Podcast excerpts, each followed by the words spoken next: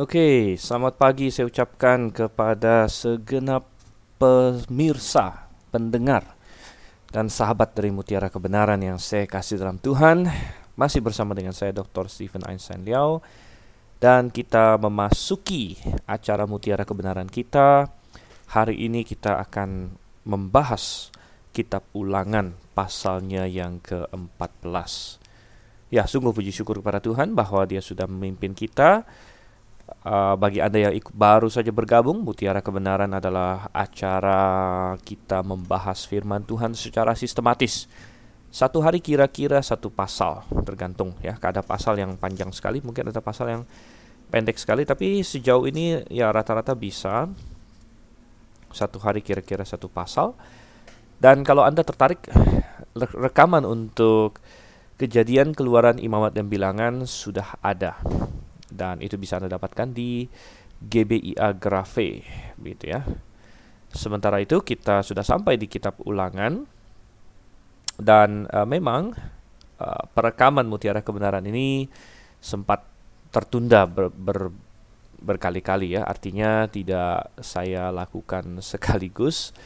Mungkin yang uh, kitab kejadian itu sudah sudah banyak tahun yang lalu saya mulai dan kemudian ada ada jeda di mana saya berhenti. Namun ya karena satu dan satu dan lain hal, puji Tuhan ada kesempatan untuk melanjutkan dan saya di pagi hari yang indah yang Tuhan ciptakan ini uh, akan membahas firman Tuhan bersama dengan Anda. Dan kapan pun Anda mendengarkan ini, bisa jadi Anda mendengarkannya malam atau siang atau kapan pun, salam damai sejahtera Kiranya Tuhan menyertai kita dalam kondisi apa pun. Memang dunia ini penuh dengan ketidakpastian ya karena uh, saya merekam ini juga dalam kondisi pandemi.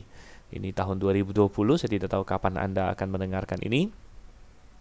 Dan uh, di dalam pandemi uh, ada banyak sekali hal yang secara manusiawi kita tidak tidak tidak tahu apa yang akan terjadi. Besok apa yang akan terjadi tidak tahu.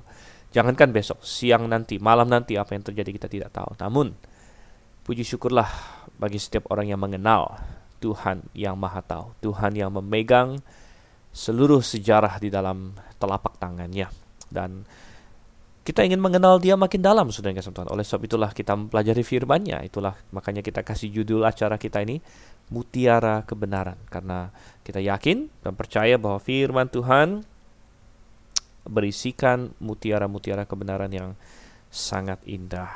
Oke. Okay. Mari kita buka Alkitab kita di dalam ulangan pasal 14 Ada 29 ayat dan saya harap Anda bisa mengikuti bersama dengan saya dalam Alkitab Anda ya. Tapi kalau Anda tidak bisa Anda silakan memperhatikan dengan sebaik-baiknya.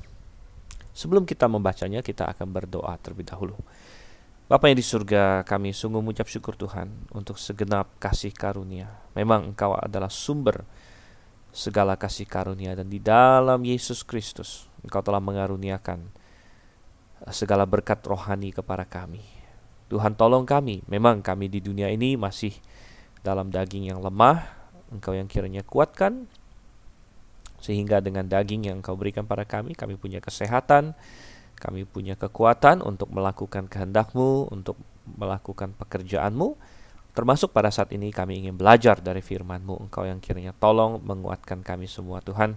Kami berdoa dan kami landaskan hanya dalam nama Yesus Kristus saja. Amin. Oke, kita lihat sekarang di sini ulangan pasalnya yang ke-14. Dan sekali lagi mengingatkan bahwa kitab ulangan disebut ulangan karena dia banyak mengulang ya. Jadi ada beberapa hal yang mengulang, tapi mengulang bukan secara mubazir, mengulang untuk memberi penekanan dan juga untuk memberi penjelasan dan untuk memberikan klarifikasi saudara kasih Tuhan. Ya, kadang-kadang ada banyak hal yang di dalam kitab ulangan lebih jelas dibandingkan di dalam kitab keluaran ataupun kitab imamat. Tetapi coba kita akan baca. Pertama kita lihat dulu ayat 1 dan ayat yang kedua. Dikatakan, Kamulah anak-anak Tuhan. Allahmu, janganlah kamu menoreh-noreh dirimu ataupun menggundul rambut di atas dahimu karena kematian seseorang. Sebab engkaulah umat yang kudus bagi Tuhan Allahmu dan engkau dipilih Tuhan untuk menjadi umat kesayangannya dari antara segala bangsa yang di atas muka bumi. Iya. Perikop dimulai dengan suatu pernyataan yang sangat luar biasa mengantisipasi sebenarnya apa yang akan diajarkan di perjanjian baru di mana Tuhan berkata kamulah anak-anak Tuhan Allahmu dan uh, sekali lagi tadi saya katakan konsep ini akan dikembangkan secara penuh di dalam perjanjian baru di mana dalam perjanjian baru kita benar-benar disebut sebagai anak-anak Tuhan dan uh, barang siapa yang percaya Yohanes 1:12 ya. Uh, coba saya bukakan saja Yohanes 1:12 sangat indah dikatakan di situ tetapi semua orang yang menerimanya diberinya kuasa supaya menjadi anak-anak Allah yaitu mereka yang percaya dalam namanya. Jadi kita melihat di sini bahwa uh, sungguh indah. Kita kalau percaya kepada Yesus Kristus disebut sebagai atau diberi kuasa otoritas maksudnya di sini untuk menjadi anak-anak Allah.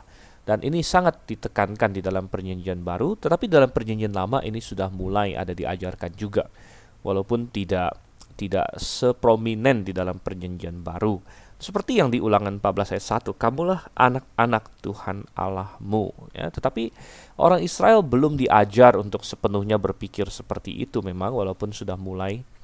Dan e, kita yang di perjanjian baru sekarang kita membaca ini kita semakin e, meresapinya lagi karena memang ini sudah sudah porsi kita. Ingat bahwa di dalam Injil Tuhan Yesus pernah berdoa dan rupanya Tuhan Yesus banyak berdoa ya dan kita juga perlu banyak berdoa, kita perlu mendekatkan diri kepada Tuhan. Uh, tetapi luar biasa Tuhan Yesus sebagai pribadi yang paling dekat dengan Tuhan malah paling banyak berdoa. Dan itu sangat luar biasa. Sampai-sampai murid-muridnya datang dan bertanya kepadanya kalau Anda ingat uh, guru atau atau Tuhan, ajarlah kami berdoa. Dan Tuhan Yesus mengajarkan mereka berdoa di dalam di dalam Injil. Tuhan Yesus berkata, kalau kamu berdoa, katakanlah Bapa kami yang di sorga. Dan bagi seorang Yahudi, itu akan sedikit uh, mengagetkan ya Bapa kami yang di sorga. Dan mereka terbiasa untuk uh, sangat hormat kepada Tuhan. Ya mereka terbiasa untuk sangat-sangat takut kepada Tuhan karena ya ada perintah jangan menyebut nama Tuhan Allahmu dengan sembarangan dan banyak lagi hal yang lain. Namun mereka tidak terbiasa menyapa Tuhan sebagai uh, Bapa mereka. Namun itu yang yang Tuhan ajarkan. Dia berkata uh, katakanlah Bapa kami yang di sorga dan kita datang sebagai anak itu adalah suatu privilege, suatu kehormatan yang luar biasa. Namun, saudara kasih Tuhan juga membawa membawa tanggung jawab begitu. Kalau kita adalah anak raja, kalau kita adalah anak presiden, nah kita di Indonesia kan kita tidak pakai raja ya, tapi Anda bisa membayangkan raja. Tapi kalau di Indonesia kita bisa membayangkan presiden, anak presiden. Anak presiden itu punya punya status yang luar biasa dan punya Eh, kehormatan ya, punya suatu kebanggaan yang yang sangat luar biasa sekali.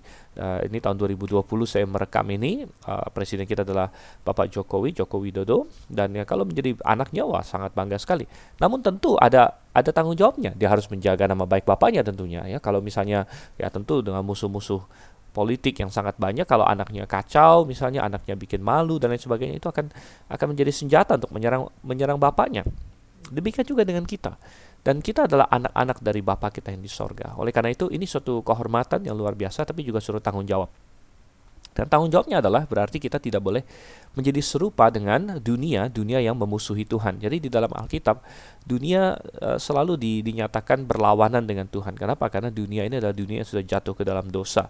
Dan ini yang dimaksud di ayat 1 dikatakan janganlah kamu menoreh-noreh dirimu ataupun menggundul rambut di atas dahimu karena kematian seseorang. Jadi adalah kebiasaan dunia dan terutama di konteks ulangan 14 ini orang-orang Kanaan pada waktu itu mereka punya ritual-ritual kematian yang uh, Tuhan tidak senang ya. Itu itu melibatkan apa? Melibatkan melukai diri sendiri jadi menoreh-noreh diri gitu. Jadi kalau ada yang ada yang mati, wah, jadi untuk menunjukkan betapa dia sedih, kemudian dia uh, pakai pisau dia lukain diri sendirilah begitu menoreh-noreh diri. Nah, atau menggundul rambut di atas dahimu. Jadi ya mungkin kita bilang, wah, kok Tuhan sampai mengurus masalah rambut harus bagaimana dan lain sebagainya. Ya sebenarnya, saudara kasam Tuhan, ini adalah masalah pesan apa yang mau kita sampaikan.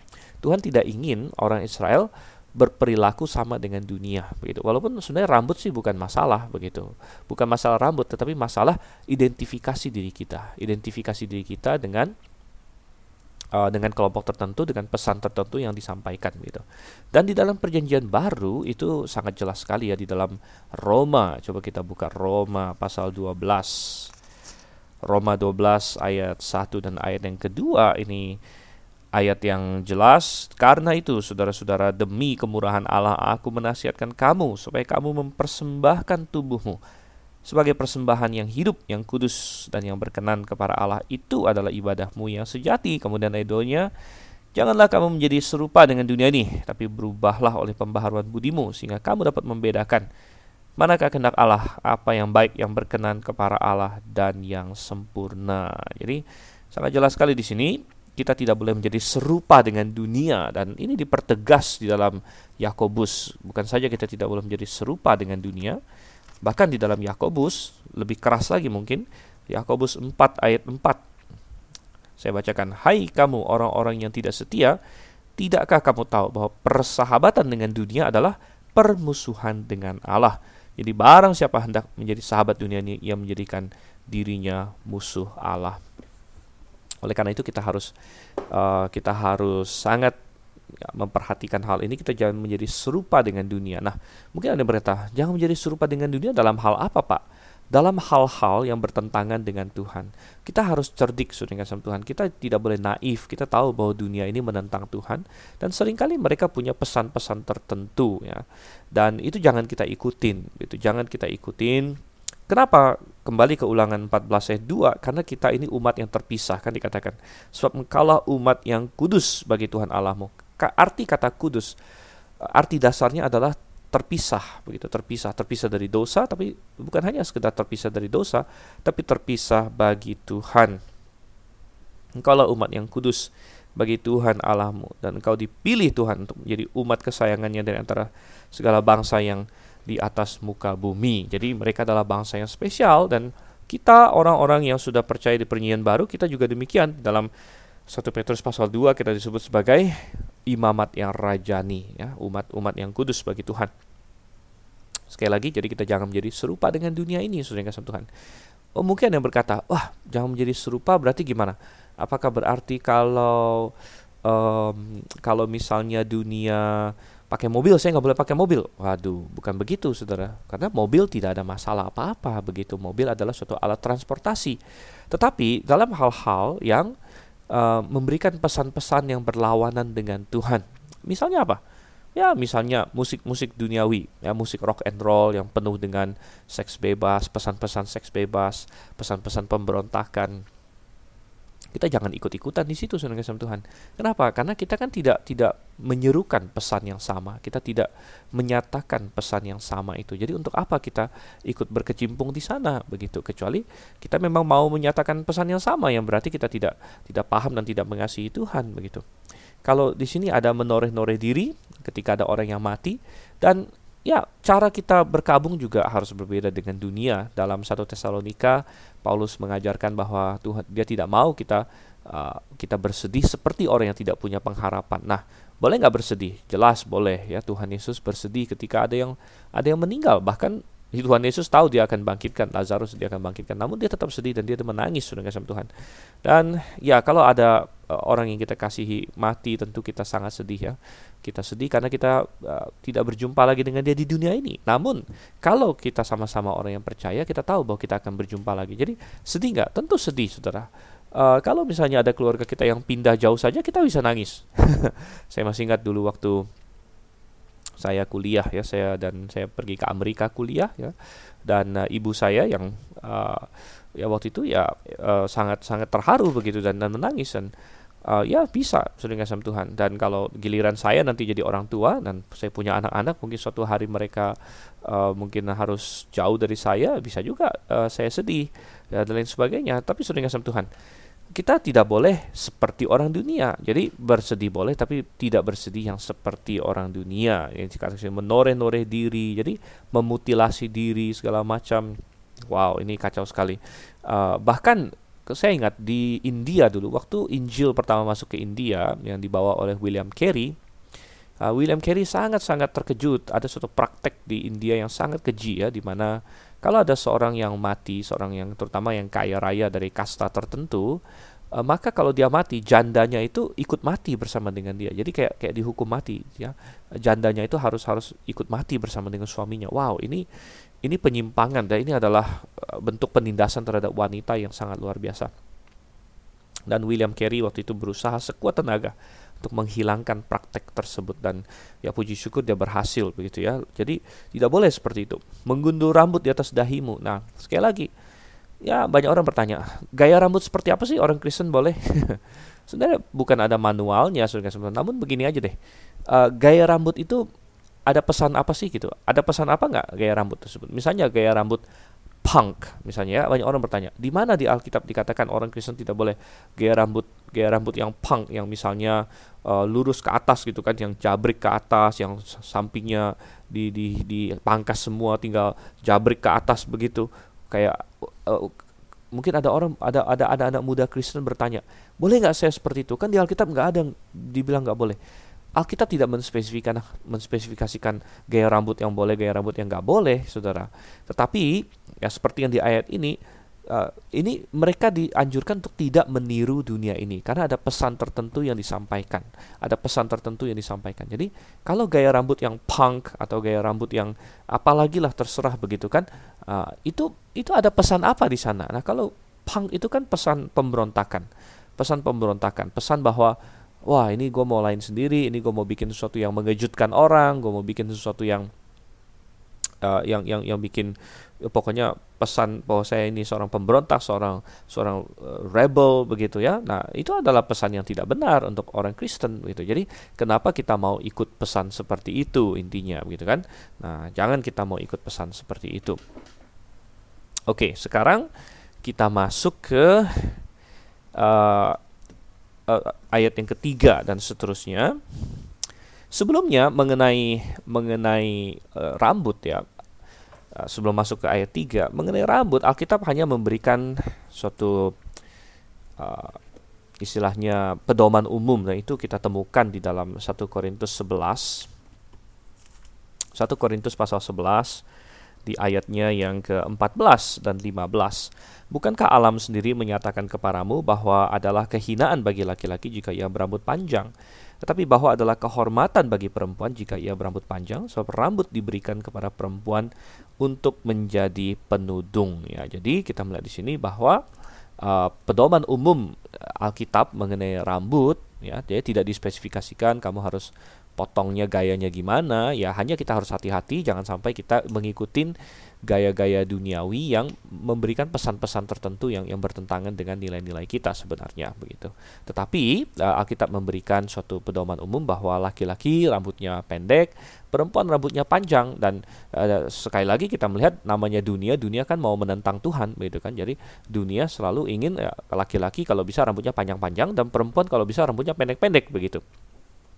Dan gerakan feminisme hari ini ya mengajar perempuan bahwa uh, rambutnya pendek saja ya sependek laki-laki bahkan begitu. Nah, ini ini kacau begitu. Nah, Tuhan ingin ada perbedaan antara laki-laki dan wanita dalam hal uh, tampang dan dalam hal penampakan Tuhan ingin ada perbedaan. Nah memang Tuhan tidak spesifikasikan harus sepanjang apa. Jadi uh, kita juga tidak spesifikasikan wanita harus wah misalnya uh, selututnya atau sepinggangnya yang enggak juga begitu ya. Yang penting wanita bikinlah rambut yang uh, berbeda dari laki-laki, yang lebih panjang dari laki-laki ya dan uh, tidak ada patokan berapa senti dan sebagainya. Tapi ya kalau misalnya bisa menimbulkan keraguan bagi orang ya ya panjangin lebih sedikit lagi begitu. Ya jangan sampai ada orang yang ragu mengenai hal tersebut.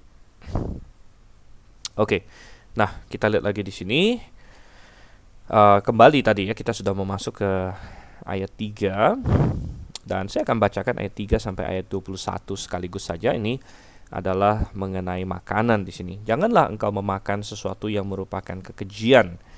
Inilah binatang-binatang berkaki empat yang boleh kamu makan, lembu, domba, dan kambing, rusa, kijang, rusa dandi, kambing, dom, kambing hutan, kijang gunung, lembu hutan, dan domba hutan.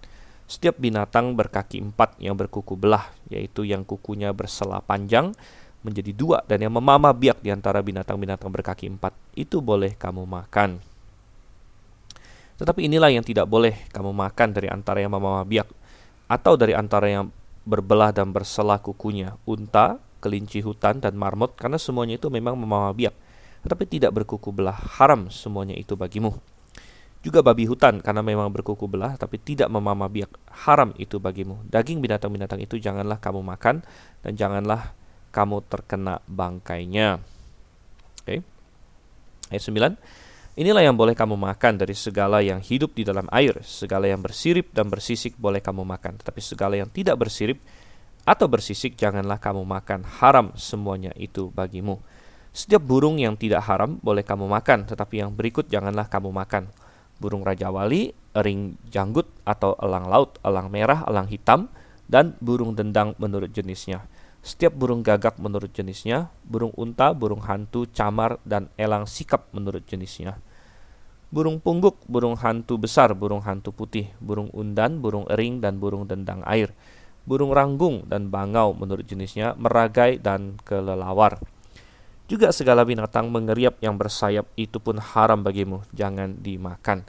Segala burung yang tidak haram boleh kamu makan. Janganlah kamu memakan bangkai apa pun, tetapi boleh kau berikan kepada pendatang yang di dalam tempatmu untuk dimakan. Atau boleh kau jual kepada orang asing, sebab engkaulah umat yang kudus bagi Tuhan Allahmu. Janganlah kau masak anak kambing dalam air susu induknya. Oke. Jadi perikop yang baru saja kita baca ini ayat 3 sampai 21 ini yang disebut sebagai hukum makanan ya atau diet, dietary law yang berlaku bagi orang Israel di masa Israel sudah kasih Tuhan dan orang Israel di masa Israel di sini uh, mereka uh, ada suatu aturan yang cukup tegas cukup uh, keras begitu dan cukup cukup mengikat mengenai apa yang boleh mereka makan apa yang tidak boleh mereka makan dan kalau kita membaca seluruh Alkitab, ternyata Tuhan telah beberapa kali mengubah uh, aturan tentang makanan. Dan ini adalah cara kita tahu bahwa Tuhan punya tanggung jawab yang berbeda atau Tuhan memberikan tanggung jawab yang berbeda kepada manusia di zaman yang berbeda-beda. Karena ada aturan-aturan yang berbeda di zaman yang berbeda, saudara. Makanya uh, karena aturannya beda, maka tanggung jawabnya beda. Nah, kata tanggung jawab di situ atau atau pertanggungan jawab di situ itu dalam bahasa Yunani disebut oikonomia ya, pertanggungan jawab ya, oikonomia dan akar kata dari ekonomi sebenarnya oikonomia, tapi juga akhirnya diterjemahkan sebagai dispensasi. Nah, ini yang kita sebut sebagai teologi dispensasi. Teologi dispensasi melihat bahwa dalam masa-masa tertentu Tuhan memberikan dispensasi yang berbeda. Artinya memberikan tanggung jawab yang berbeda kepada manusia. Dan tanggung jawab itu tergantung masanya. Jadi sebagai contoh, kita ambil saja masalah makanan ini ya. Masalah makanan ini adalah tanggung jawab yang Tuhan eh, berikan berbeda-beda dalam zaman yang berbeda.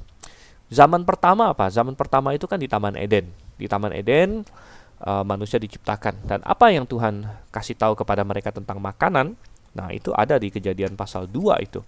Tuhan bilang sama Adam, semua pohon di Taman Eden ini boleh kamu makan. Ya, coba saya bukakan saja deh.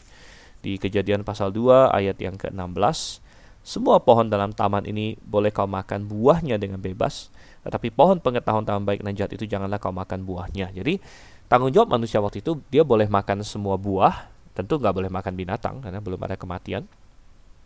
Hanya buah pohon pengetahuan baik dan jahat yang tidak boleh dia makan. Itu tanggung jawabnya begitu. Nah, setelah jatuh dalam dosa, ya ada sedikit perubahan di mana tidak ada lagi buah pohon pengetahuan baik dan jahat dan buah pohon uh, kehidupan ya juga tidak boleh dimakan lagi. Jadi sedikit berubah. Nah, berubah lagi adalah ketika terjadi air bah dan setelah Nuh dan keluarganya keluar dari air bah di Kejadian pasal 9 anda baca di kejadian pasal 9 di situ ayat yang ketiga, segala yang bergerak yang hidup akan menjadi makananmu. Aku telah memberikan semuanya itu kepadamu seperti juga tumbuh-tumbuhan hijau. Jadi semua yang bergerak, semua binatang, semua jenis binatang boleh dimakan, semua pokoknya ada bergeraknya boleh dimakan.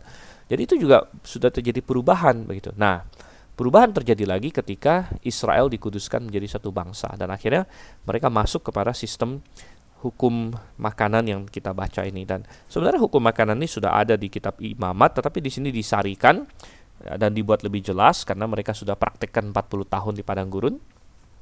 Jadi di ulangan 14 di sini ya ada yang tidak ada yang boleh dimakan. Nah, intinya begini kalau kita uh, tarik ya bahwa dari binatang darat mereka boleh makan yang berkaki empat ya tentu yang berkaki empat dan kebanyakan binatang memang berkaki empat tapi itu berarti bahwa mereka tidak boleh memakan misalnya apa ya? Um, ya kayak monyet-monyetan gitulah ya mungkin mungkin dianggap kakinya dua atau apa lain sebagainya. Tapi dari semua yang berkaki empat pokoknya ada dua kriteria. Satu harus membawa biak dan dua harus berkuku belah. Berkuku belah artinya kukunya bukan satu tapi dia berbelah gitu dan itu yang boleh dimakan. Dan lumayan banyak ada ada lembu, domba, kambing itu yang biasa ya, ada segala jenis rusa, kijang, domba hutan. Tapi ada banyak juga yang tidak boleh dimakan, bahkan lebih banyak lagi yang tidak boleh dimakan begitu kan. Uh, unta, kelinci dan sebagainya tidak boleh dimakan. Nah, pertanyaannya adalah kenapa Tuhan kasih aturan seperti ini ya? Kenapa Tuhan kasih aturan seperti ini? Karena kalau kita lihat di perjanjian baru, peraturan seperti ini juga tidak ada lagi. Jadi tadi kita bilang mengenai dispensasi yang berbeda. Masuk ke zaman perjanjian baru, peraturannya berubah lagi. Dan peraturannya berubah menjadi apa? Di dalam perjanjian baru tidak ada lagi yang tidak ada lagi yang haram begitu semuanya halal dan itu Tuhan Yesus perjelas baik di Injil di kisah para rasul semuanya diperjelas oleh Tuhan.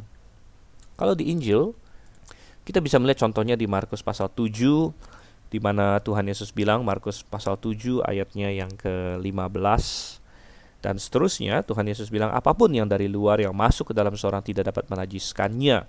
Tapi apa yang keluar dari seseorang itulah yang menajiskannya. Jadi uh, dia bilang semua yang masuk itu ujung-ujungnya kan dibuang di jamban begitu. Dan di kisah Rasul juga Paulus, bukan Paulus sorry, Petrus pernah dikasih penglihatan sama Tuhan waktu Tuhan ingin kirim dia ke Cornelius. Uh, Tuhan shock, bikin shock Petrus dulu dia dia Tuhan kasih penglihatan, Tuhan suruh dia makan segala jenis binatang yang menurut Yahudi itu haram begitu dan uh, Petrus sempat bilang Tuhan saya nggak pernah makan yang seperti ini begitu tapi Tuhan bilang eh eh ini Tuhan sudah nyatakan boleh ya Tuhan nyatakan tahir kamu jangan bilang haram lagi dan uh, dari dari makanan tersebut dari prinsip makanan akhirnya diterapkan kepada prinsip manusia dan akhirnya Petrus mau pergi uh, bersama dengan uh, suruhannya Cornelius di situ tetapi ada juga di tempat-tempat lain secara jelas ya. Misalnya di 1 Korintus 6 ayat 12. 1 Korintus 6 ayat 12. Segala sesuatu halal bagiku, tapi bukan semuanya berguna. Segala sesuatu halal bagiku, tapi aku tidak membiarkan diriku diperhamba oleh suatu apa pun. Makanan adalah untuk perut dan perut untuk makanan, tapi kedua-duanya akan dibinasakan Allah. Oke, jadi makanan untuk perut, perut untuk makanan begitu. Jadi masalah makan itu masalah jasmani intinya Paulus bilang begitu kan. Ini nggak ada nggak ada masalah spiritualnya. Jadi uh, ya silakan makan apa saja yang kamu mau semuanya halal. Jadi di perjanjian baru sudah sudah berbeda. Dan saya sangat kasihan dengan eh, orang-orang uh, yang mengaku diri Kristen. Ada gereja-gereja tertentu yang sampai hari ini masih masih mau mengikuti aturan makanan yang di perjanjian lama yang diulangan ini. Mereka tidak makan babi dan lain sebagainya ya. Ah saya bilang kasihan sekali sebenarnya karena mereka tidak paham bahwa sudah terjadi suatu perubahan pergantian dan mereka tidak paham bahwa Tuhan kasih wahyu yang belakangan. Wahyu yang belakangan itu memberikan tanggung jawab yang berbeda lagi kepada manusia begitu. Nah misalnya di dalam perjanjian baru Ya tentu kalau orang mau diselamatkan dia harus tahu yang namanya Yesus Kristus. Nah, kalau di perjanjian lama ya dia dia belum tahu yang namanya Yesus Kristus, dia harus percaya Allah Jehovah begitu. Allah Jehovah, tapi di perjanjian baru Allah Jehovah sudah menyatakan diri di dalam Yesus Kristus sehingga orang harus tahu Yesus Kristus. Nah, jadi ini kan kita bisa melihat ada perbedaan, ada wahyu yang progresif di situ. Tapi kembali ke ulangan pasal 14 kalau kita lihat di sini, jadi ada banyak aturan di sini ya. Pertanyaannya adalah kenapa Tuhan kasih aturan seperti ini di perjanjian lama? Kenapa Tuhan kasih aturan-aturan seperti ini kepada orang Israel begitu? Dan ada beberapa jawaban tentunya ya. Yang pertama adalah eh, ini adalah suatu hal yang simbolis. Jadi makanan yang haram itu menyimbolkan dosa. Ingat bahwa di dalam perjanjian lama banyak hal itu masih simbolis. Juru selamat saja masih simbolis uh, yaitu domba. Yesus Kristus kan mestinya juru selamat, tapi dia belum datang, ya simbolnya dulu yaitu domba. Mereka harus mereka harus membeli domba dan lain sebagainya. Jadi banyak hal masih secara simbolis. Dosa disimbolkan dengan banyak hal. Dosa disimbolkan dengan sakit kusta, itu adalah simbol dosa. Dan juga makanan yang haram adalah simbol dosa, saudara Tuhan. Dan ini uh, dengan cara ini Tuhan ingin me mengajarkan ya, karena uh, masa perjanjian lama itu kan seperti masih masih masa kanak-kanak Tuhan bilang Tuhan ingin mengajarkan bahwa uh, hey seperti kita harus begitu mempedulikan makanan karena makanan ini kan hal yang primer bagi manusia. Artinya sehari tiga kali kita makan dengan sama Tuhan atau bahkan yang lebih bahkan ya kecuali kalau diet. Uh, sehari tiga kali kita makan. Dan uh, mengenai makanan ini saja kita harus begitu memperhatikan wah mana yang boleh makan mana yang tidak boleh makan. Nah ini untuk mengajar kepada manusia sebenarnya kita harus memperhatikan apa yang kita lakukan, kita harus memperhatikan rohani kita. Makanan saja harus kita perhatikan, apalagi rohani kita. Apa yang boleh, apa yang tidak boleh begitu. Jadi mereka sudah dididik oleh Tuhan orang Israel untuk setiap kali makan mikir dulu, ini boleh makan nggak gitu. Ini boleh makan nggak? Ini boleh boleh saya konsumsi tidak. Dan ini untuk melatih mereka untuk berpikir sebenarnya mengenai perbuatan ataupun konsumsi rohani dan sebagainya. Ini boleh nggak? Ya, jadi mestinya kita terapkan seperti itu, saudara Tuhan. Hari ini kita tidak ada makanan yang yang haram, tetapi ada banyak hal yang kita masukkan ke dalam hati kita, hal-hal yang kita tonton, hal-hal yang kita dengar, ya, yang sebenarnya kita harus berpikir ini bagus nggak untuk kita sebenarnya. Ya, ini boleh nggak untuk kita? Ya, dan saya sangat sedih bahwa banyak sekali orang Kristen di dunia ini yang sama sekali tidak ada separasi dari dunia. Artinya dia mengkonsumsi sama persis dengan dunia secara rohani. Saya bukan bicara secara jasmani, Saudara. Secara jasmani Tuhan sudah bilang, ya itu masuk jamban, itu masalah itu masalah perut. Perut dan makanan itu semua jasmani akan dibinasakan oleh Tuhan. Akan akan itu binasa punya. Tapi bagaimana dengan jiwa kita? Ada banyak sekali ya seperti film-film yang tidak beres, tidak benar begitu, penuh dengan kekerasan, penuh dengan seksualitas ya, penuh dengan macam-macam ya. Seri-seri yang sangat terkenal ya um, uh, banyaklah sudah kasih Tuhan. Baik itu uh, Barat baik itu Korea baik itu Cina baik itu drama-drama Jepang ataupun Indonesia ya sinetron-sinetron Indonesia segala macam yang isinya nggak ada gunanya bagi orang Kristen sebenarnya ya, ya. Bahkan ada banyak yang parah-parah sudah kasih Tuhan ya. Ada yang parah sekali ada yang sangat seksual sangat seksual penuh dengan uh, seksualitas ya digambarkan uh, bahkan pemerkosaan lah kekerasan seksual lah incest lah wah banyak sekali. Dan ya, itu semua dikemas ya sehingga membuat ya kayak pornografi juga lah begitu semacam pornografi. Tapi kemudian ada juga drama-drama ya drama-drama entah apa segala macam yang penuh dengan perselingkuhan lah segala macam ya. Uh, oh sudah dikasih Tuhan dan orang Kristen melahap itu semua dengan dengan nikmatnya begitu ya. Tidak tidak ada bedanya dengan orang dunia. Mestinya kita justru berpikir ini konsumsi rohani saya ini apa? begitu. Apakah konsumsi rohani saya hal-hal seperti ini? Itu benar Uh, jadi kita kita di zaman perjanjian baru ini kita sudah sampai ke hakikatnya. Di perjanjian lama ini simbolis, ada yang haram, ada yang halal makanan nih. Ini simbolis untuk dosa, Saudara dan dan seharusnya di di perjanjian baru kita melaksanakan yang hakikatnya begitu. Dan kemudian selain selain makna simbolis tadi begitu ya, uh, mungkin ada yang bertanya, kenapa harus yang memamah biak dan harus yang berkuku belah? Nah, saya ada pernah membaca ada komentator ya, misalnya uh, Vernon Vernon McGee dia juga pernah menulis kalau dia tafsirkan seperti ini walaupun tidak ada dalam Alkitab, namun saya lihat menarik juga uh, dia tafsirkan begini, kenapa binatang yang boleh dimakan oleh Israel itu yang berkuku belah kemudian yang memamah biak katanya. Ini kan simbolis katanya ya. Jadi berkuku belah ya. Jadi kukunya terbelah itu sim simbolis akan separasi tadi yang kita bilang. Jadi ini binatang yang separasi dari dunia katanya. Ya, jadi karena kukunya belah begitu kan. Wah, ya memang Alkitab nggak ngomong begitu sih, tapi ya itu bisa-bisanya dia. Kemudian memama biak katanya, ya memama biak itu juga simbolis katanya, karena memama biak itu berarti apa? Merenungkan firman Tuhan. Ya, jadi karena makanan, kalau binatang memama biak, Anda tahu ya memama biak itu apa? Kayak sapi, sapi itu kan kita belajar mungkin di SD atau di SMP dia punya empat apa empat perut gitu, empat lambung gitu kan. Dia, jadi dia makan rumput, masuk ke lambung pertama, ya kemudian di, di taruh ke lambung kedua dan lain sebagainya. Saya sudah lupa lah pokoknya prosesnya gimana. Tapi kemudian nanti dinaikin lagi uh, dibalikin lagi ke, ke mulutnya. Nanti kalau udah santai di dikunyah-kunyah lagi begitu. Dan uh, McGee melihat bahwa ini simbolis tentang orang yang uh, seperti di Mazmur 1 ya kesukaannya adalah Taurat. Tuhan merenungkan Taurat itu siang dan malam. Dan artinya orang yang kalau dia membaca firman Tuhan nggak dibaca terus kayak dihilangkan di, di langsung dilupakan gitu. Tapi dia baca firman Tuhan kemudian dia renungkan. Ya itu kayak naik lagi naik lagi dari dari dalam batinnya ke dalam uh, dari ingatannya kembali lagi dia ingat ke ke pikirannya jadi dia merenungkan firman Tuhan uh, lagi dan lagi begitu Oke, okay, mengenai benar nggak itu simbolis seperti itu saya uh, ya itu bisa bisanya dia bisa oke okay saja nggak masalah. Uh, tetapi se selain makna simbolis, uh, apalagi alasan Tuhan kasih aturan seperti ini juga sebenarnya untuk kesehatan juga sebenarnya Tuhan. Dan ya di dalam di dalam apa ya uh, zaman perjanjian baru tadi kita sudah bilang aturan ini kan nggak berlaku lagi untuk kita sebenarnya aturan ini nggak berlaku lagi untuk kita dan kita bebas makan apa saja. Tetapi saudara kasih Tuhan, sebenarnya Tuhan memberikan aturan ini untuk kesehatan juga. Jadi uh, adalah sehat untuk makan binatang-binatang ini, terutama karena zaman dulu belum ada banyak apa ya teknik memasak dan lain sebagainya. Ya, jadi um, dan ya binatang-binatang tertentu memang lebih kotor dari binatang-binatang lain. Seperti burung misalnya, yang dikatakan burung di sini.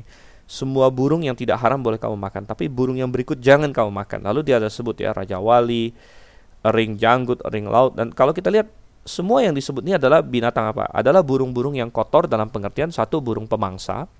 Jadi kalau burung pemangsa berarti kan dia makan burung lain atau makan daging yang kita tidak tahu bersih atau enggak atau burung uh, scavenger istilahnya. Scavenger itu burung pemakan bangkai gitu. Nah, ini juga berarti burung itu tidak kita tidak tahu kebersihan burung tersebut gitu. Jadi uh, itu tidak boleh dimakan ya, terutama karena zaman dulu ya beda dengan zaman sekarang. Zaman sekarang masaknya kan bisa dengan sangat-sangat uh, dengan api yang udah temperatur berapa dengan gas ya. Kalau dulu kan masak kan pakai ya, kayu api dan sebagainya ya, kurang kurang terjamin begitu. Bahkan disebut kelelawar juga di ayat 18 ya, kelelawar jangan dimakan begitu. Dan ini menarik sekali karena uh, saya sekarang uh, tadi seperti saya sudah katakan di awal kita sedang pandemi saat saya sedang merekam ini. Banyak orang kan mengira walaupun tidak ada yang tahu pasti sih.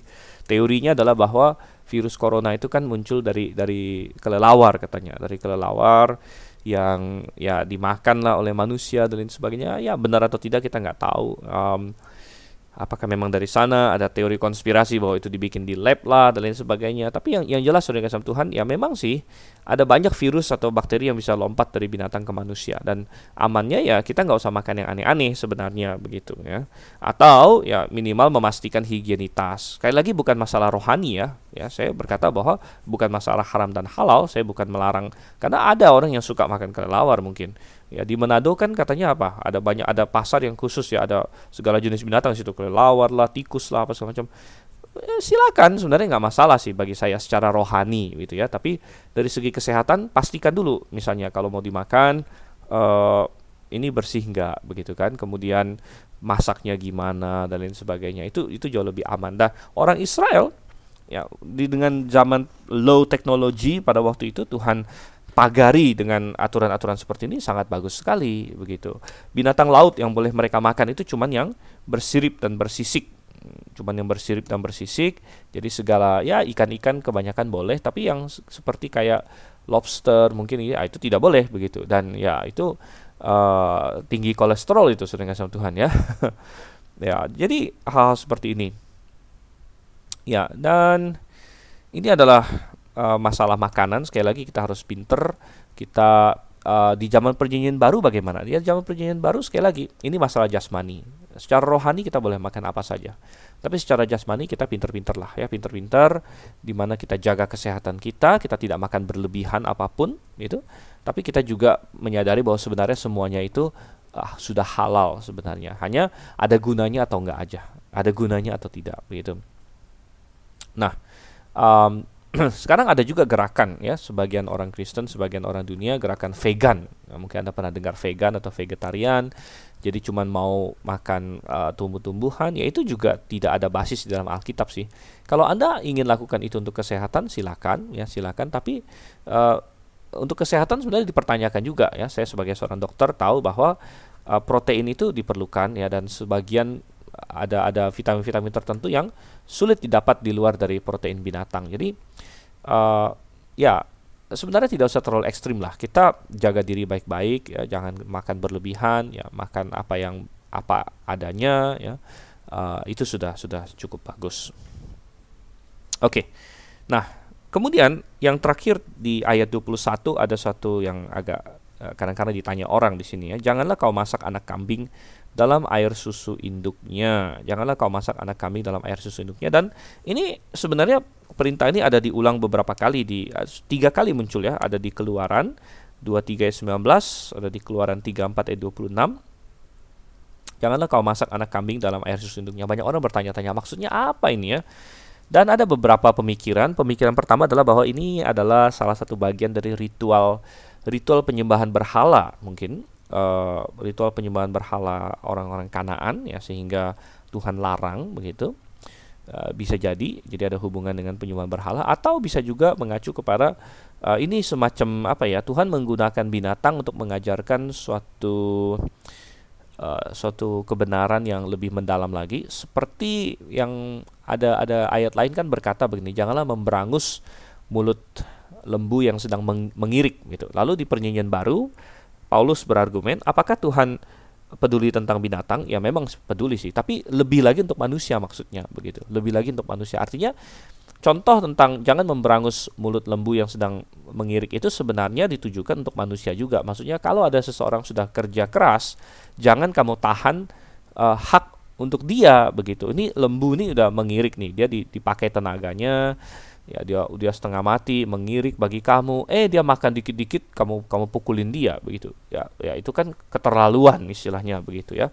Nah dan Paulus mengajarkan ya prinsipnya demikian juga. Kalau misalnya kamu punya karyawan atau kamu punya anak buah jangan sampai kamu sudah mempekerjakan mereka tidak kasih makan. Dan prinsip ini sebenarnya juga untuk diterapkan pada hamba Tuhan sebenarnya di di dalam satu Korintus di mana Paulus berkata bahwa seorang pekerja patut mendapat upahnya. Jadi hamba Tuhan juga hidup dari Injil. Nah, kembali ke Ulangan 14 ayat 21, jangan kau masak anak kambing dalam air susu induknya bisa jadi juga dimaksudkan jangan sampai kita keterlaluan. Artinya kita sudah membunuh seekor anak kambing begitu masaknya pakai susu ibunya lagi begitu ya mungkin dalam pengertian tertentu ini nggak ada hubungan ya. Toh si si ibu nggak tahu dan si anak kambing nggak tahu. Tapi sekali lagi e, bisa jadi penerapannya ini bukan terutama kepada masalah binatang tapi kepada manusia. Artinya jangan sampai kita sebagai manusia itu keterlaluan memperlakukan seseorang. Kalau misalnya kita ambil contoh Nabi Nathan pernah menegur Daud dengan perumpamaan di mana ketika Daud kan dia dia berzina dengan Bathsheba membunuh Uria lalu Nabi Nathan kasih perumpamaan bahwa ada dua orang ya satu kaya raya satu miskin satu punya banyak domba satu punya satu domba doang.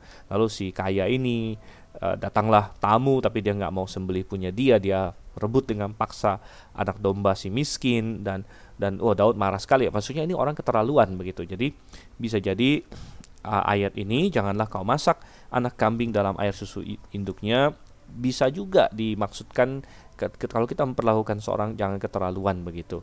Uh, kita harus ukur-ukur lah begitu. Baik masuk ke ayat 22 sampai ayat yang ke-29 di sini.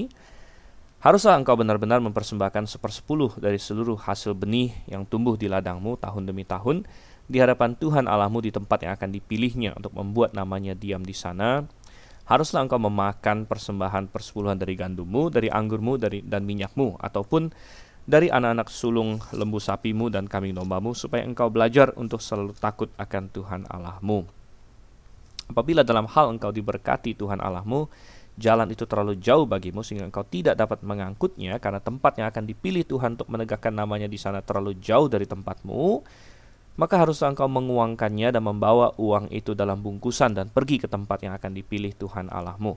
Dan haruslah engkau membelanjakan uang itu untuk segala yang disukai hatimu, untuk lembu sapi atau kambing domba, untuk anggur atau minuman yang memabukkan, atau apa pun yang diingini hatimu, dan haruslah engkau makan di sana di hadapan Tuhan Allahmu dan bersukaria engkau dan seisi rumahmu. Juga orang Lewi yang diam di dalam tempatmu janganlah kau abaikan sebab ia tidak mendapat bagian milik pusaka bersama-sama engkau. Pada akhir tiga tahun, engkau harus mengeluarkan segala persembahan persepuluhan dari hasil tanahmu dalam tahun itu dan menaruhnya di dalam kotamu. Maka orang Lewi karena ia tidak mendapat bagian milik pusaka bersama-sama engkau dan orang asing, anak yatim dan janda yang di dalam tempatmu akan datang makan dan menjadi kenyang supaya Tuhan Allahmu memberkati engkau di dalam segala usaha yang dikerjakan tanganmu. Oke, jadi ini adalah bagian mengenai persepuluhan dan sebenarnya sudah ada disinggung sedikit waktu kita membahas ulangan pasal 12. Tetapi saya ingin mengawali dengan berkata demikian. Kalau tadi kita bilang bahwa peraturan mengenai binatang, makanan dan lain sebagainya itu berubah-ubah. Berubah-ubah sepanjang zaman, sepanjang dispensasi maka peraturan mengenai uh, persepuluhan juga juga bisa kita katakan mengalami sedikit perubahan ya, mengalami sedikit perubahan dari zaman ke zaman. Tetapi saya tidak ingin membenarkan ada kelompok tertentu hari ini, kelompok tertentu hari ini uh, yang yang Kristen yang berkata bahwa uh, orang Kristen sama sekali tidak punya keperluan untuk memberikan persepuluhan katanya, karena persepuluhan itu hukum Taurat katanya. Jadi ada banyak orang yang berkata demikian. Uh, persepuluhan itu hukum Taurat dan karena kita sudah tidak berada di bawah hukum Taurat maka kita tidak perlu memberikan persepuluhan. Nah, saya ingin berkata demikian bahwa pertama persepuluhan itu bukanlah semata-mata hukum Taurat. Sebelum hukum Taurat diberikan, persepuluhan sudah dilaksanakan dan contohnya adalah Abraham. Abraham memberikan persepuluhan kepada Melkisedek itu ada di dalam kitab Kejadian pasalnya yang ke-14 Ah, dan di situ setelah menang melawan raja-raja dan dia mendapatkan banyak harta, tapi Abram memberikan sepersepuluh dari semuanya, semua yang dia miliki kepada Melkisedek. Kemudian Yakub juga memberikan persepuluhan, dia berjanji memberikan persepuluhan kepada Tuhan dari semua yang dia miliki. Jadi jelas itu jauh sebelum hukum Taurat ada, itu sudah sudah muncul uh, persepuluhan, konsep persepuluhan itu. Itu. Demikian juga setelah uh, persepuluhan uh, atau setelah masa Israel selesai, kita tidak menemukan di perjanjian baru ada penghilangan persepuluhan. Nah, ini beda dengan masalah makanan tadi. Kalau tadi mengenai masalah makanan, kita temukan di perjanjian baru tadi ada banyak ayat di mana Tuhan Yesus seolah-olah menghentikan masalah haram dan halal ya. Tuhan Yesus menghentikannya di kitab Markus uh, di kisah rasul dihentikan. Uh, kemudian di surat-surat juga Paulus dan yang lain menulis bahwa tidak ada lagi yang yang haram dan halal. Tapi mengenai persepuluhan tidak ada uh, Tuhan berkata bahwa oh mulai sekarang kamu tidak usah lagi memberi kepada Tuhan atau atau memberi persepuluhan. Malahan kasih Tuhan dalam konteks uh, dalam konteks tertentu ya Tuhan Yesus berkata bahkan dalam Matius 23 23 Celakalah ya Matius 23 23 celakalah kamu hai ahli-ahli Taurat dan orang-orang Farisi hai kamu orang-orang munafik. So persepuluhan dari selasi ada manis dan jintan kamu bayar. Tetapi yang terpenting dalam hukum Taurat kamu abaikan yaitu keadilan dan belas kasihan dan kesetiaan. Sorry. Yang satu harus dilakukan dan yang lain jangan diabaikan. Jadi Tuhan Yesus tidak menghilangkan itu malah dia berkata bahwa yang satu harus dilakukan. Yang lebih penting yaitu masalah keadilan dan kasih dan sebagainya itu jauh lebih penting memang. Tetapi yang satu juga jangan diabaikan katanya masalah persepuluhan. Tetapi saya ingin berkata bahwa memang persepuluhan dalam pengertian persepuluhan Israel memang tidak tidak berlaku lagi bagi kita begitu. Tetapi prinsip persepuluhan berlaku. Jadi nah ini harus kita bedakan. Persepuluhan Israel tidak lagi berlaku bagi kita, tapi prinsip persepuluhan masih kita jalankan. Jadi bedanya apa saudara kasih Tuhan? Bedanya adalah persepuluhan Israel itu adalah uh, manifestasi atau penerapan prinsip persepuluhan dalam zamannya Israel dan dalam zaman Israel persepuluhan itu harus diberikan kepada siapa? Nah, kepada orang-orang Lewi sebenarnya, kepada orang Lewi. Nah, nah ini yang mau kita bahas. Karena ada orang berkata bahwa eh di Ulangan 14 ini kok sepertinya dimakan sendiri. Tadi kita baca dari ayat 22 ya eh, bahwa uh, mereka harus setahun sekali ya bahkan tiga tahun sekali mereka pergi bawa persepuluhan lalu dimakan di hadapan Tuhan. Nah saya sudah pernah singgung di ulangan pasal 12 bahwa uh, orang Yahudi memahami ini sebagai persepuluhan kedua. Jadi ada ada dua atau bahkan tiga persepuluhan yang diakui oleh orang Yahudi begitu. Persepuluhan yang pertama yang adalah persepuluhan yang yang paling basic yaitu persepuluhan yang untuk orang Lewi. Kemudian orang Lewi kasih persepuluhan lagi untuk imam-imam. Jadi persepuluhan yang untuk imam dan Lewi begitu. Dan ini ini jelas ya, ini jelas bahkan di dalam perjanjian baru pun diperjelas misalnya di Ibrani coba kita lihat Ibrani um, pasal 7 ayat 9 ya. Dikatakan di situ, maka dapatlah dikatakan bahwa dengan perantaran Abraham dipungut juga persepuluhan dari Lewi yang berhak menerima persepuluhan. Jadi Lewi dikatakan berhak menerima persepuluhan begitu. Dan uh, itu juga diatur di dalam kitab bilangan yaitu bilangan pasalnya yang ke-18. Coba kita lihat ya. Bilangan 18 dan kita lihat dari ayat 21 mengenai Bani Lewi Sesungguhnya aku berikan kepada mereka segala persembahan persepuluhan di antara orang Israel sebagai milik pusakanya untuk membalas pekerjaan yang dilakukan mereka, pekerjaan pada kemah pertemuan. Dan orang Lewi karena mereka tidak mendapatkan tanah pusaka, maka mereka mendapatkan persepuluhan. Oke, jadi sangat jelas itu. Nah, lalu kenapa ada ayat-ayat seperti di Ulangan 14 di sini ayat 22 dan seterusnya di mana sepertinya persepuluhan dimakan sendiri oleh orang yang memberikan persepuluhan. Nah, ini dipahami sebagai persepuluhan yang lain gitu. Jadi, ada persepuluhan yang untuk menyokong orang Lewi, ada persepuluhan yang untuk uh, dipakai untuk uh, istilahnya ber, bergembira bersuka cita di hadapan Tuhan dan ini yang dimaksud di dalam ulangan pasal 14 ini persepuluhan yang ini persepuluhan. Jadi bukan berbicara mengenai persepuluhan yang untuk Lewi sebenarnya begitu. Walaupun mereka dianjurkan kalau kamu lagi bersukaria ya jangan lupakan juga lah orang Lewi begitu. Artinya untuk persepuluhan yang yang kedua atau yang ketiga ini mereka juga uh, mengundang sebaiknya mengundang orang Lewi untuk ikut ya ikut bersama-sama dengan mereka dalam sukacita mereka. Oke, namun kita tidak usah terlalu panjang lebar membicarakan pernak-pernik uh, hukum Yahudi. Yang saya lebih tertarik adalah bagaimana penerapannya atau aplikasinya bagi kita di zaman gereja. Karena banyak sekali kontroversi belakangan ini, perlu nggak orang Kristen memberikan persepuluhan dan lain sebagainya. Dan ada banyak orang bilang, ah nggak usah lah kasih persepuluhan dan lain sebagainya. Dan saya ingin berkata bahwa persepuluhan Israel sudah berhenti, karena kita bukan Israel. Ya, tapi prinsip persepuluhan sudah dimulai sebelum Israel, yaitu Abraham, Yakub, dan orang Kristen hari ini kan mengaku sebagai anak rohani dari Abraham. Kita bukan anak fisik Abraham, kita bukan Israel memang, bukan Israel rohani, tapi kita adalah anak-anak rohani, anak-anak Abraham juga berdasarkan iman Abraham. Jadi prinsip persepuluhan tetap berlaku, saudara. Apa itu prinsip persepuluhan? Prinsip persepuluhan adalah prinsip bahwa orang-orang percaya di sepanjang zaman rela memberikan dengan kasih dan sukacita kepada Tuhan, ya dan rela memberikan secara proporsional gitu, secara proporsional dan proporsi yang bagus contoh dalam Alkitab adalah 10% gitu. Dan ini cocok dengan segala segala prinsip-prinsip untuk memberi yang ada dalam firman Tuhan. Misalnya di dalam 1 Korintus 16 di sini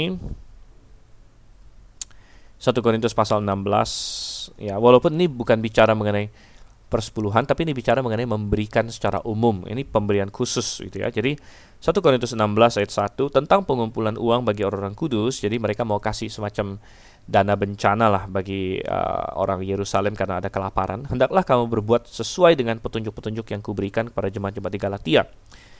Pada hari pertama dari tiap-tiap minggu, hendaklah kamu masing-masing sesuai dengan apa yang kamu peroleh. Jadi perhatikan, sesuai dengan apa yang kamu peroleh. Berarti Tuhan ingin orang memberi secara proporsional. Kalau kamu punya banyak, ya wajarlah kamu memberikan banyak sebagaimana Tuhan memberkati kamu. Tuhan pernah berkomentar, dia ada pernah melihat seorang janda memberikan dua peser duit begitu ya. Dia bilang sama murid-muridnya, janda ini telah memberikan lebih dari semua yang lain karena dia memberikan dari kekurangannya. Jadi Tuhan ingin kita memberikan sesuai dengan apa yang kamu peroleh secara proporsional. Berarti suatu persentase sudah kasih Tuhan. Dan persentase apa yang bagus? Ya persentase yang sudah menjadi contoh teladan uh, di seluruh Alkitab adalah 10% ya. Dan seharusnya kita di zaman kasih karunia di zaman perjanjian baru kita mestinya kita berkata begini wow saya di, saya sudah di zaman kasih karunia saya seharusnya bisa memberi lebih dari 10% ya. Karena kasih karunia Allah yang begitu besar bagi kita. Oke jadi uh, prinsipnya di sini sesuai dengan apa yang kau peroleh menyisihkan sesuatu dan menyimpannya di rumah supaya jangan pengumpulan itu baru diadakan kalau aku datang. Jadi memberikan memberi di dalam perjanjian baru adalah memberi yang sukacita proporsional bersuka cita proporsional dan secara rutin secara rutin. Jadi tiap minggu begitu kan atau atau pokoknya secara rutin secara berkala bukan mendadak mendadak begitu. Dan ini sangat cocok dengan persepuluhan prinsip persepuluhan sekali lagi. Bukan persepuluhan Israel karena persepuluhan Israel dikasih ke orang Lewi dan kita tidak ada orang Lewi ya. lalu orang Lewi kasih ke imam sedangkan kita semua imam memang benar. Jadi persepuluhan Israel sudah berhenti namun prinsip persepuluhan yang ada sebelum Israel Abraham kan tidak kasih ke Lewi, Yakub tidak kasih ke Lewi, ya. Mereka ada ada cara mereka sendiri.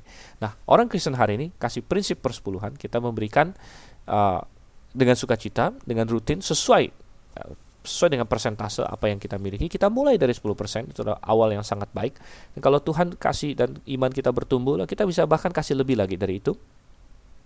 Dan kita memberikan kepada jemaat Tuhan. Saudara kita kembalikan kepada Tuhan. Bagaimana cara kembalikan kepada Tuhan? Ya di dunia ini kita kembalikan kepada Tuhan yaitu kepada jemaat Tuhan, yaitu tubuh Tuhan, gitu ya. Jadi saya harap kontroversi mengenai persepuluhan ini ya. Banyak orang uh, yang anti persepuluhan, kadang-kadang mereka anti persepuluhan karena persepuluhan sering disalahgunakan. Jadi dimakan semuanya oleh hamba Tuhan misalnya untuk memperkaya diri saja dan sebagainya. Nah, kalau di gereja-gereja yang Alkitabiah, misalnya di GBI Agrave, persepuluhan itu uh, hanya terbatas boleh di, boleh dipakai oleh gembala sidang. Gembala sidang hanya boleh mengambil maksimal 11 persepuluhan karena kita melihat bahwa ini ada ada teladan yang baik di mana orang Lewi ya, satu suku disupport oleh 11 suku yang lain begitu. Jadi gembala sidang boleh mengambil dari 11 persepuluhan. Dan uh, dengan demikian maka sisa persepuluhan kalau jemaatnya banyak misalnya jemaatnya ratusan ribuan persepuluhannya kan bisa jadi ada ratusan juga saudara. Dan uh, tentu bukan semuanya untuk hamba Tuhannya begitu. Nah itu yang rentan disalahgunakan kalau seperti itu dan uh, akhirnya memperkaya diri saja. Tapi gembala sidang hanya ambil 11 gitu, sisanya bisa untuk banyak pekerjaan Tuhan yang lain, banyak untuk pekerjaan Tuhan yang lain. Nah jadi kalau kita melihat ada penyalahgunaan persepuluhan ya tentu itu bukan alasan bahwa lalu kita menolak semua mengenai persepuluhan karena di perjanjian perjanjian baru sama sekali tidak tidak mengatakan bahwa persepuluhan itu menjadi hal yang yang hilang atau lain sebagainya. Jadi beda dengan masalah sabat, masalah haram dan halal itu semua disebut di dalam perjanjian baru ya, disebut bahwa itu bayangan. Persepuluhan tidak pernah disebut bayangan. Uh, dan umat Tuhan tetap ya, tetap bersuka cita untuk memberikan kepada pekerjaan Tuhan.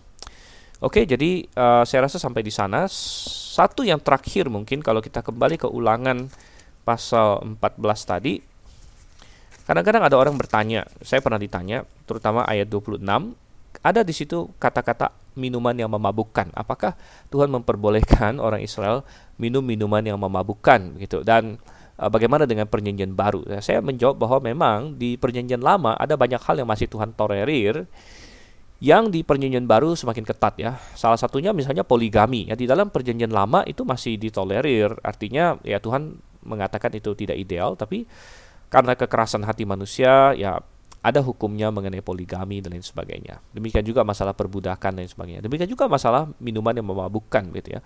Tapi di dalam zaman perjanjian baru, uh, tentu monogami diajarkan dengan tegas, ya kemudian perbudakan juga kasihlah sama manusia seperti dirimu sendiri. Dan masalah minuman yang memabukkan juga Tuhan berkata bahwa kita jangan jangan mabuk begitu ya, jangan mabuk. Jadi uh, janganlah kita di perjanjian baru uh, pengen mabuk lalu cari-cari alasan cari ayat ayat seperti ini untuk wah ini nih minuman mabukan saya mau minum begitu tidak ya tidak jadi ingat bahwa kita kita beda. Lagi pula di dalam perjanjian lama, ya, orang Israel biasa boleh begini, tapi imam tidak boleh. Imam tidak boleh minum minuman yang memabukkan. Dan ingat bahwa kita di perjanjian baru, kita ini semua yang kalau sudah diselamatkan kita ini adalah imam, gitu ya. Kita imam di hadapan Tuhan. Baik, saya rasa sampai di sana dan kita tutup dalam doa. Terima kasih Tuhan untuk kasih setiamu. Kami telah belajar banyak hal uh, di dalam uh, Alkitab, terutama ulangan 14 Engkau yang kira tolong supaya kami memahami dan mengertinya. Sekali lagi kami berserah kepadamu dalam nama Yesus Kristus saja kami berdoa dan mengucap syukur. Amin. Sampai berjumpa di kali berikutnya. Maranatha.